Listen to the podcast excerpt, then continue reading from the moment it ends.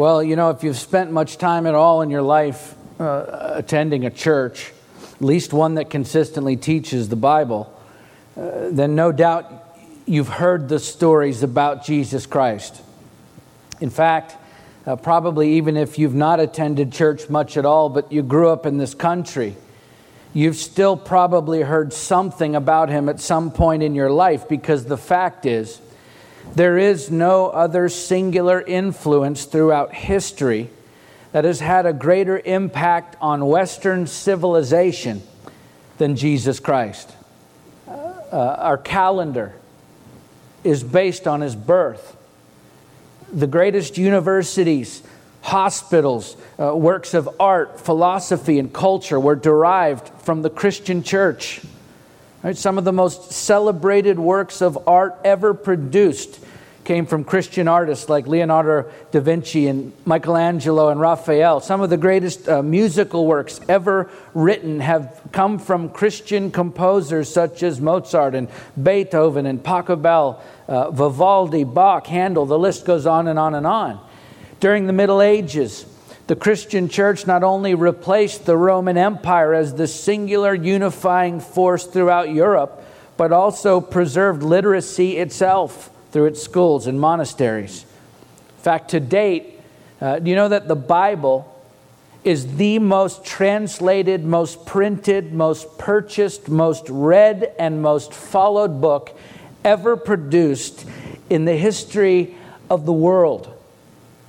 And now, 2,000 years after his birth, still a third of the world's population claims to be followers of Jesus Christ. Without question, his is the most influential life ever lived. What, what is questionable, however, or at least what is worth questioning, and certainly a far more important topic to us today than how much uh, influence Jesus Christ has had on Western civilization, is how much influence the life of Jesus Christ has had on your life personally. Because you can know all of the stories, of course, about Jesus. You can be uh, well versed in the Holy Scriptures. You can attend church every single time the doors are open and even have a tremendous grasp on biblical theology, Christian theology, and still not live a life that has actually been changed by that truth. If you've been here for the past few months, you know that we've been studying our way through the Old Testament book of Judges together. And a few weeks ago, at the end of chapter 8, right after Gideon, the leader of the Israelites at the time, dies, it says, As soon as Gideon died, the people of Israel turned again and whored after the Baals and made Baal Berith their God. And the people of Israel did not remember the Lord their God, who had delivered them from the hand of all their enemies on every side.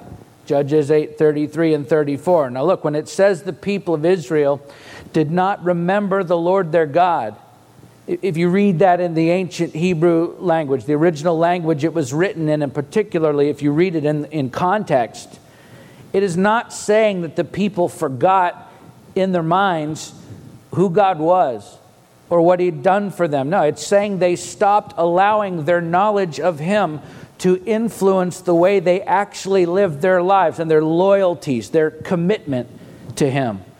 And so they chased after false gods, after idols, and the, the allure of the culture around them rather than pursuing a deeper relationship with God Himself. They did not remember Him in the sense that although they actually knew more about Him than any other people group on earth at the time, they lived their lives as if He was of no consequence to them at all.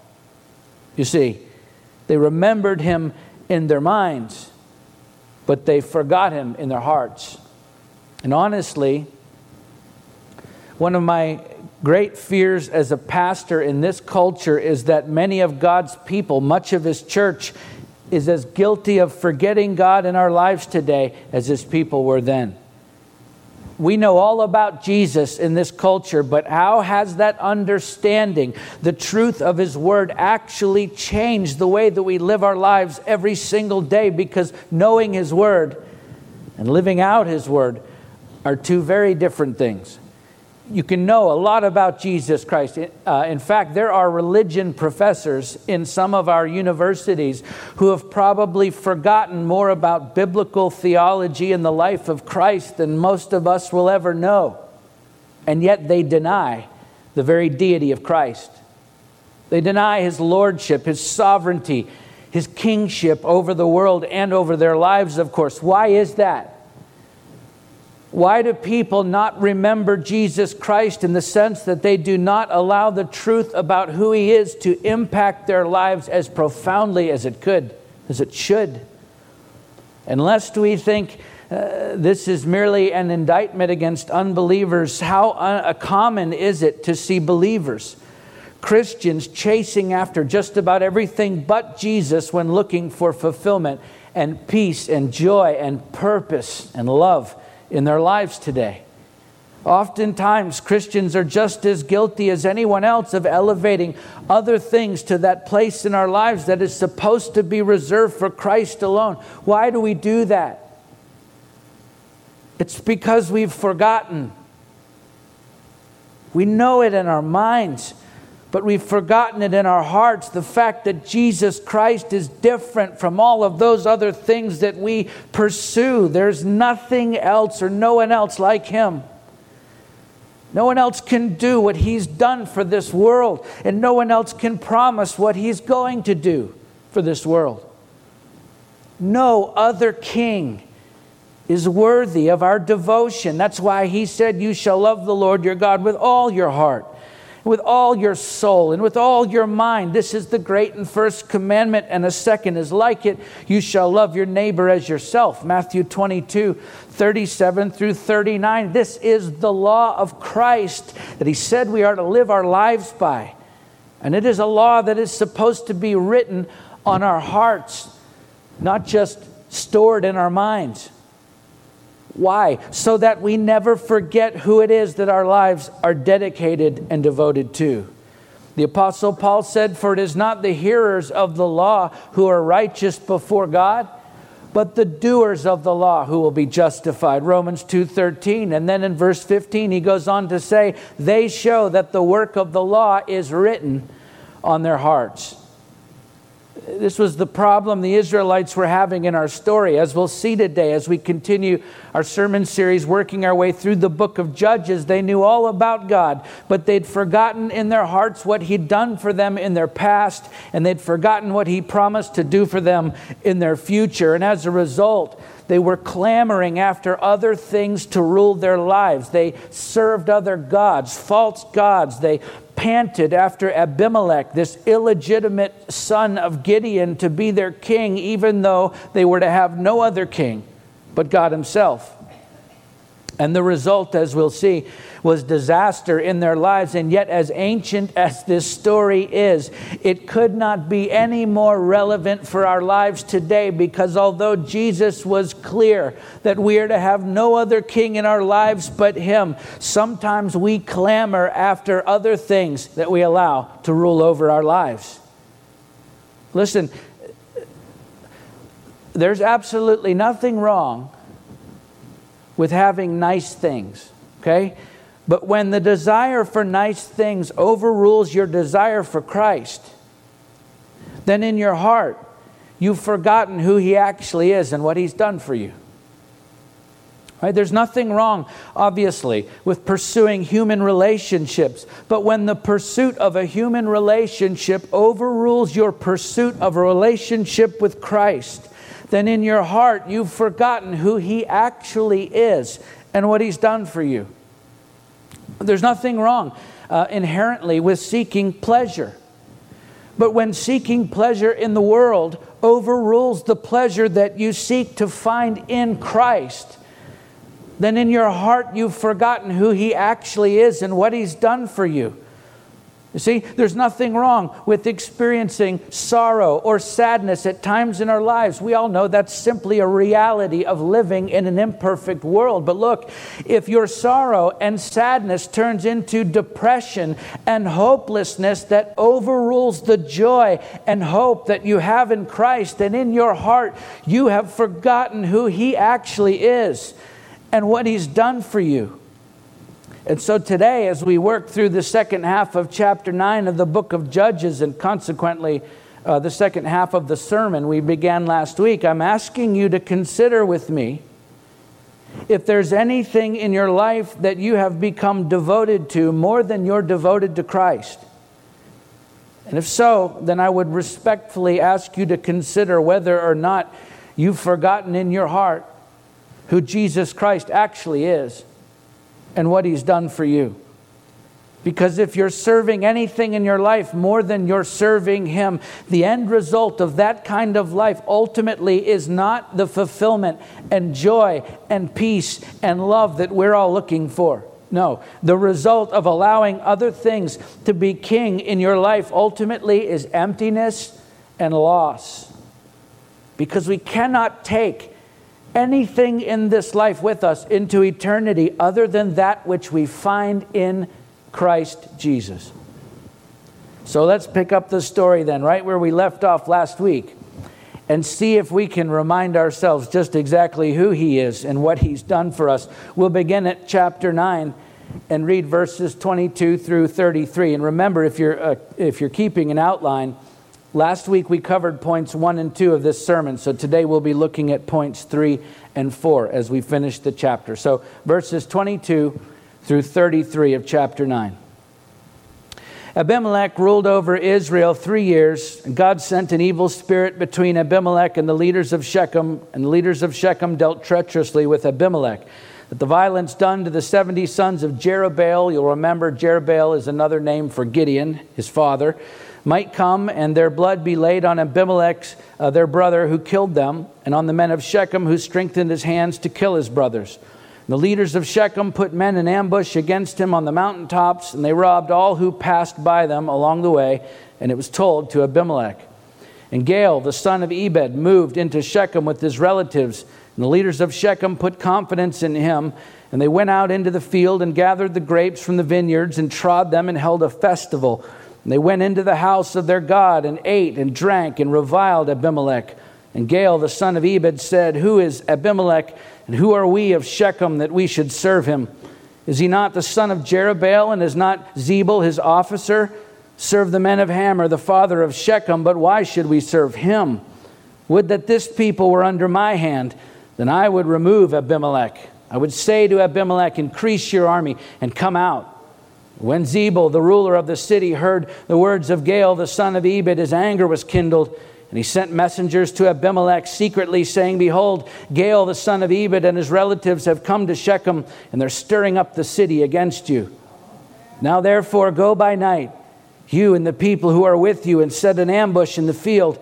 And then in the morning, as soon as the sun is up, rise early and rush upon the city when he and the people who are with him come out against you, you may do to them as your hand finds to do. So, just a little backstory to catch you up here in case you missed last week. After the death of Gideon, the leader that God had put over Israel at the time, Abimelech, the son of Gideon's concubine, convinced the leaders of Shechem, the city where his mother was from, to help him become the king over Israel, even though he could rightfully make no such claim as children of concubines, typically in the uh, ancient Near East, had no inheritance rights whatsoever.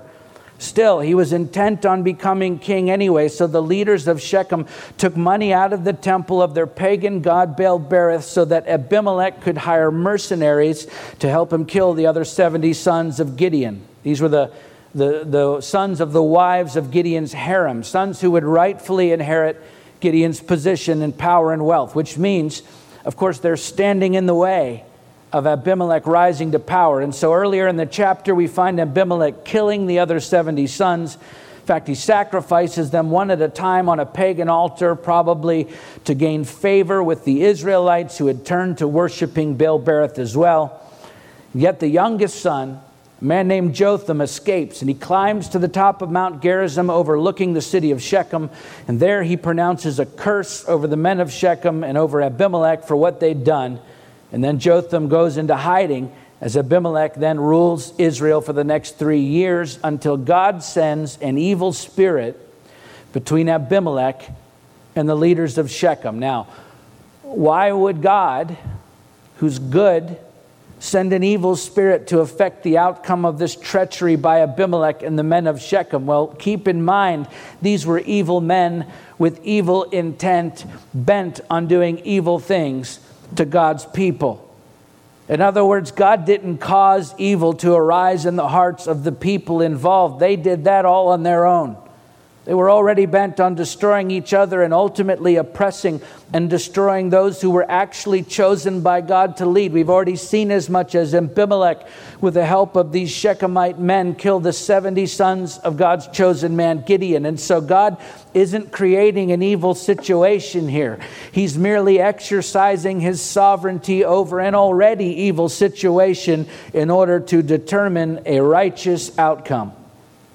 And so the result is the leaders of Shechem put men in ambush against him, that is Abimelech, on the mountaintops, and they robbed all who passed by them along the way. This was a direct challenge, both politically and financially, to Abimelech's rule, because these were uh, important trade routes that ran along the tops of the mountains around Shechem which means by ambushing those who were coming and going, they were depriving Abimelech of the fees, the dues, the taxes that were paid to him from the caravans of traders coming in and out of the city as they would trade and sell their goods. It also caused the number of caravans to reduce drastically. You see, they were bleeding Abimelech dry of one of his main sources of income. And at the same time, they were devastating him politically because he was no longer able to guarantee safe passage to those coming in and out of the city, the very seat of his own power. Then, to make matters worse for Abimelech, during the great New Year festival of the Canaanites, uh, this is where they would gather the summer fruits at the season of vintage harvest at the end of uh, the summer. And basically, uh, they would throw a massive drunken party with, with everything you can imagine that usually goes along with massive drunken parties. And there at this festival, a Shechemite man named Gaal convinces these same leaders who just three years earlier helped Abimelech murder all 70 of Gideon's other sons, save one.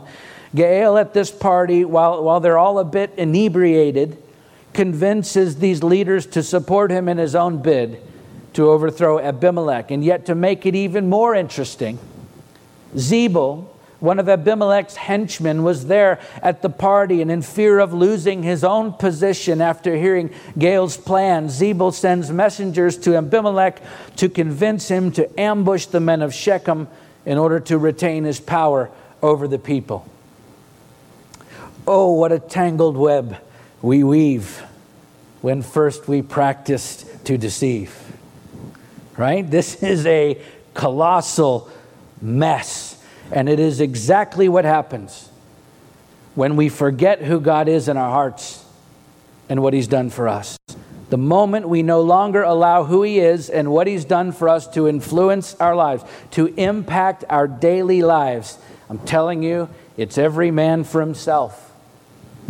And so now, the only guiding force left in these men's lives at this point is their own selfish interest. They are now wholly living for themselves, and the results speak for themselves. Let's keep reading verses 34 through 49.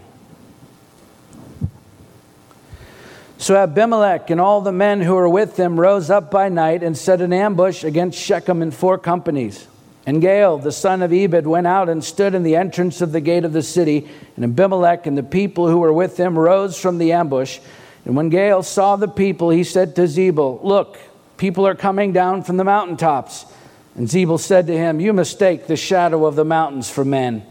And Gaal spoke again and said, Look, people are coming down from the center of the land, and one company is coming from the direction of the diviner's oak. Then Zebul said to him, where is your mouth now? You who said, Who is Abimelech, that we should serve him? Are not these the people whom you despised? Go out now and fight with them. And Gaal went out at the head of the leaders of Shechem and fought with Abimelech. And Abimelech chased him, and he fled before him. And many fell wounded up to the entrance of the gate. And Abimelech lived at Arumah. And Zebul drove out Gaal and his relatives so that they could not dwell at Shechem.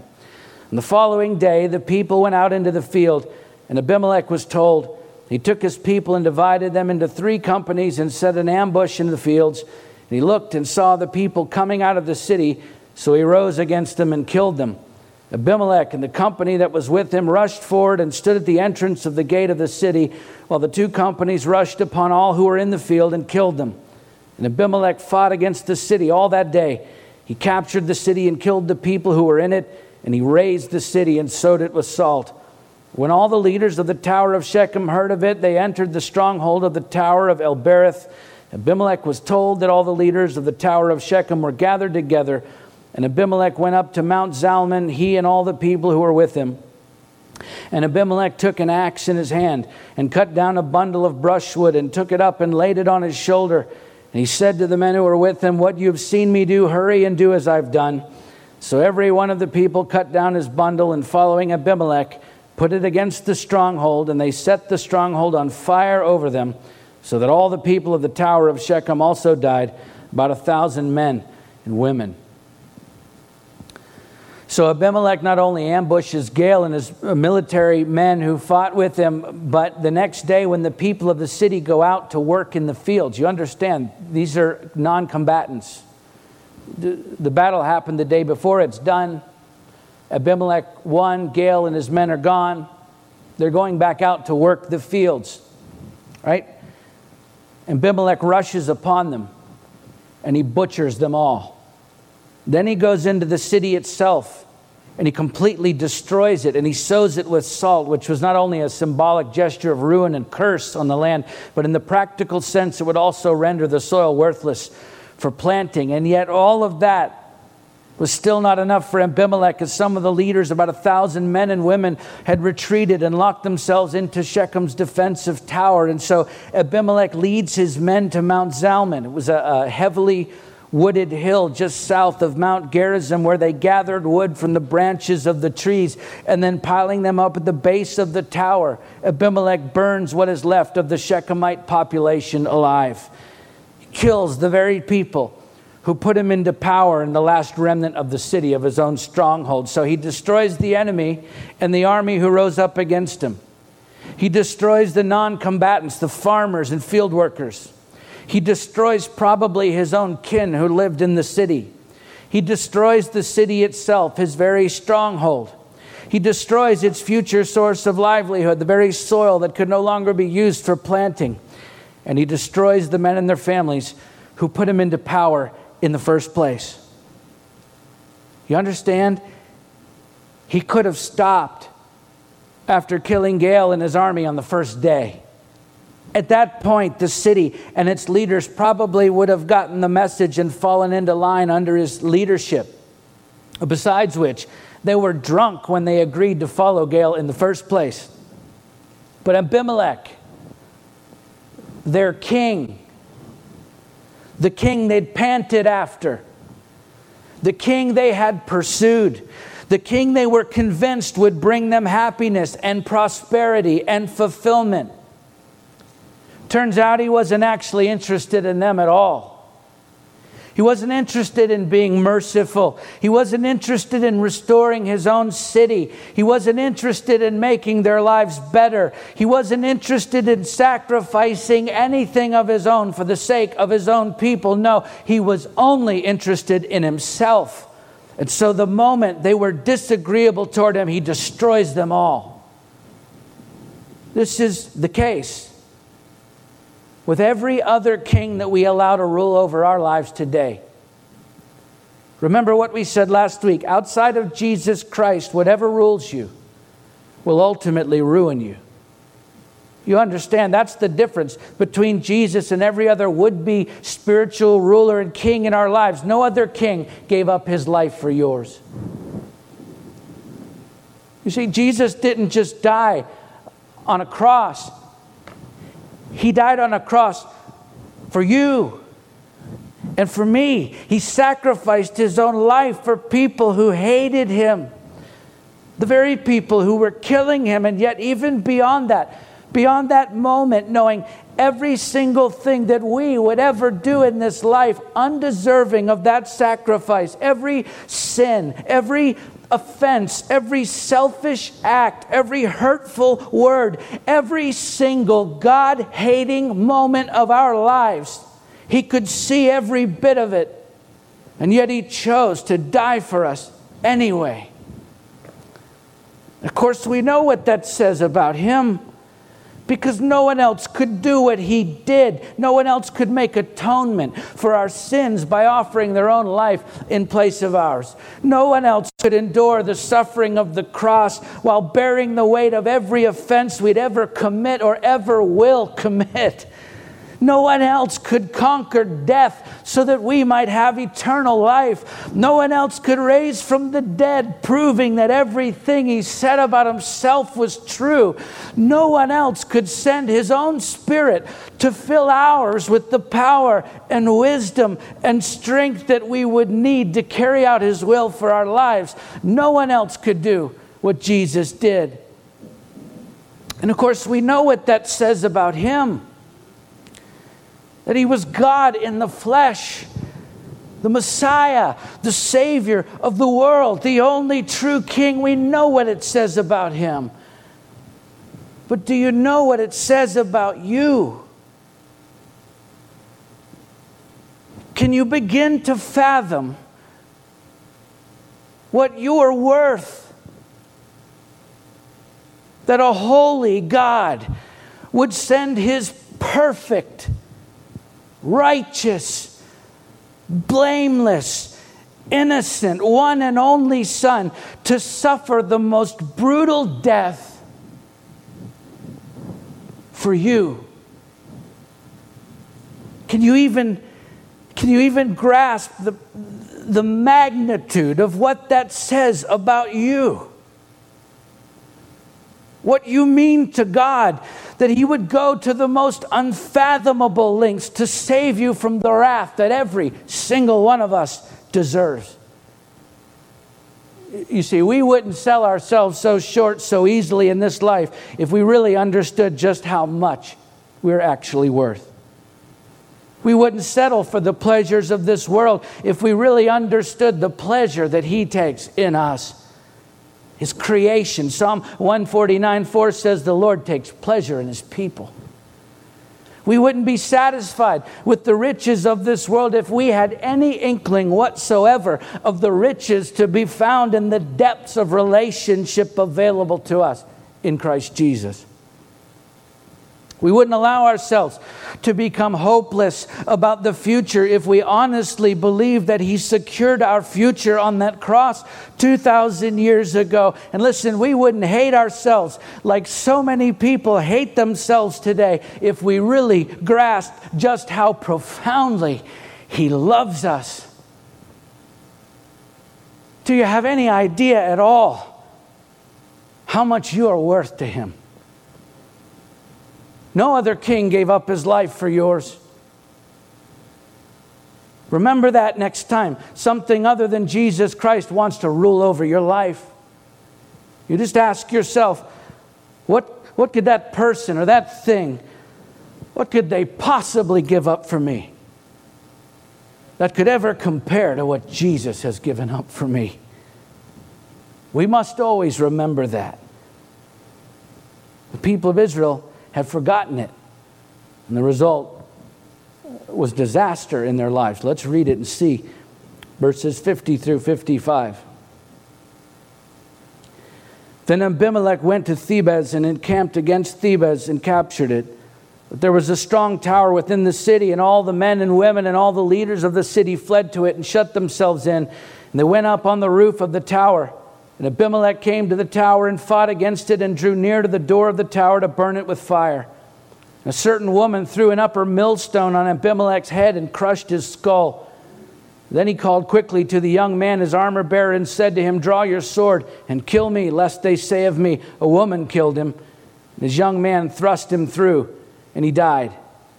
And when the men of Israel saw that Abimelech was dead, everyone departed to his home. And so, even after completely annihilating Shechem and its entire population, Abimelech had yet to slake his thirst for revenge. And so he continues on to Thebez, a nearby satellite city of Shechem, most commonly identified um, with the modern town of Tubas. It's about 13 miles northeast of Shechem, uh, thereabouts, where the residents of that town had locked themselves again into their fortified tower there, which was meant for this very purpose. And of course, Abimelech has just experienced great success in bringing down the tower at Shechem, and so he proceeds to attempt the very same strategy to burn them out, just as he did at the tower of Shechem, only this time. An unnamed woman drops a grinding stone from the roof of the tower onto Abimelech's head, mortally wounding him by fracturing his skull. And of course, in the ancient Near East, it was a disgrace for a warrior to die at the hands of a woman. So Abimelech instructs his armor bearer to kill him, to run him through with his sword, which he does. And then, verse 55 what an anticlimax to the story. It says, When the men of Israel, the men of Israel, when they saw that Abimelech was dead, everyone departed to his home. It just confirms, of course, that Abimelech's army was composed of Israelites, God's people who had chosen to be ruled by someone other than God Himself. And yet, this illegitimate king, the leader they allowed to rule over them, the one they believed would guide them to a better life, is laying there dead, leaving them disillusioned without any direction for their lives now. And so they've no choice but to return home without any of the purpose or prosperity that he had promised them. And then in the final two verses of the chapter, the true king of the Israelites is revealed. Let's finish the story for today. Verses 56 and 57. Thus God returned the evil of Abimelech, which he committed against his father in killing his 70 brothers. And God also made all the evil of the men of Shechem return on their heads, and upon them came the curse of Jotham, the son of Jerubbaal. You see, the Israelites were enticed by the promises of Abimelech. They were drawn to his power. They were confident in his claims. They saw him as a way to realize some kind of better future for themselves, but it turned out Abimelech was only in it for himself. He had no real power or authority to affect their ultimate outcome or even the course of the Israelites' daily lives for the better, as we see in the last two verses. It was God and God alone who had the final word. It was God alone who determined Abimelech's end. It was God alone who would judge the Shechemite people. It was God alone who would fulfill the curse of Jotham upon them because there was no other true king of the people of Israel but God alone. So you see, they had, they had no one to blame but themselves because they chose to be ruled by an illegitimate king. And the same stands true for us today. You can try to build your future on the promises offered to you by this world. But at the end of it all, no other king has the final word. That is as true for us today as it was then. At the end of your life, you won't answer to your spouse or your friends or your employer or your government or your bank account. No, at the end of your life, there's only one person you're going to answer to. That is God. Because He alone has the final word on all things. He alone is the arbiter of our eternity. He alone is the one we must give an account to for who or what we've allowed to rule over our lives. You see, it doesn't matter what the world may claim to the contrary or how far you may ever stray from the truth. God is still in control. Bible scholar K. Lawson Younger once wrote Believers' apostasy can never negate God's sovereignty. He is in control whether they acknowledge Him or not, just as He is in control whether unbelievers acknowledge Him or not. R.C. Sproul said it this way if God is not sovereign, then He is not God. You see, no matter what claims this world tries to convince you of, and we all know they will, there is no other king but Jesus Christ. He alone has the final word on all things, including your eternity. And in light of that eternity, this life on this earth, look, it is a mist. James, the brother of Jesus, wrote, What is your life? For you are a mist that appears for a little time and then vanishes. James 4:14. We're here for a little time and then we vanish. We vanish into eternity. And yet who or what we follow in this little time that we have on this earth determines where we end up for all of that eternity. Okay, so I'm not telling you to, uh, to hate money, but don't trust in money. Trust in Jesus Christ. I'm not telling you to hate everything this world has to offer, but don't trust in what this world has to offer. Trust in Jesus Christ, right? I'm not telling you to hate uh, favorable circumstances in your life as they arise, of course not, but don't trust in those circumstances. Trust in Jesus Christ. I'm not telling you to ignore the struggles that we all have to face in our lives. Of course, they're certain to come, but don't trust in the certainty of your struggles. Trust in the certainty of Jesus Christ. Why? Because He alone has the final word. He alone can supply all of your needs, Philippians 4:13. He alone can fill you with inexpressible joy, 1 Peter 1:8. He alone can satisfy the longing of your soul, Psalm 107:9. He alone can guard your heart and your mind with the peace that passes all understanding no matter what you are facing in this life, Philippians 4:7. Why is that? Because there's no other king but Jesus Christ, and He alone has the final word on every single moment of your life. So, yes, uh, you may have lost your job and run out of money. Jesus has the final word. Your marriage may be falling apart. I'm telling you, Jesus has the final word. You may be facing the greatest battle of your life. Yeah, Jesus still has the final word. You may have no idea what tomorrow holds, and from where you're standing, it doesn't look so good. You listen to me. Jesus has the final word. There are plenty of people in this world who are more than happy to tell you what you cannot accomplish with your life. I don't really care what they have to say because at the end of it all, Jesus has the final word. You see, the only limitations that you are bound to in this life are the ones this world places upon you when you follow someone or something other than Jesus Christ. And so, look, you can read all of that in the Bible, and you can listen to all of that in a sermon. But if you don't believe it in your heart, if that truth isn't actually influencing the way that you live your life on a daily basis, then in your heart, you've forgotten who Jesus actually is and what he's done for you.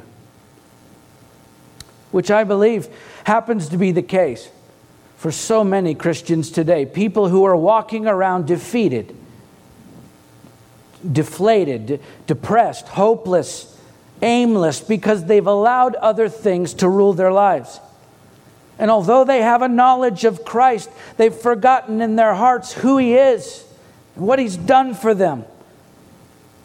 Okay, he didn't die for you so that you could live your life defeated by this world. No, the Apostle Paul said, We are more than conquerors through what?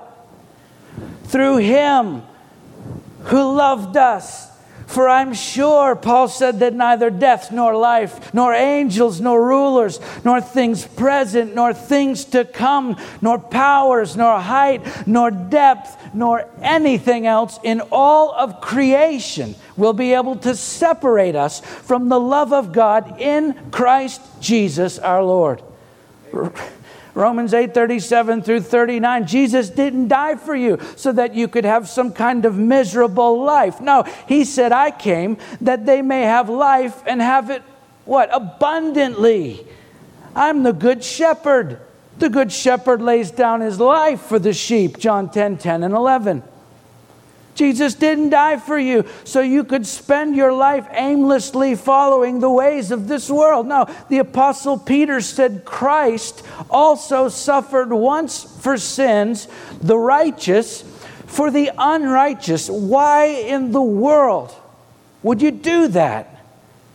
That he might bring us to God being put to death in the flesh but made alive in the spirit 1 peter 3.18 you see, if the reality of who Jesus Christ is and what he's actually done for you is not profoundly influencing the way that you live your life every single day, the decisions that you make, the risks that you take, the relationships you pursue, the sacrifices you make, the focus of every single thing that you take on every day of your life, if, if the rhythm of your daily life is not dictated by the relationship that you have with Jesus Christ, then you've forgotten who He is and what He's done for you.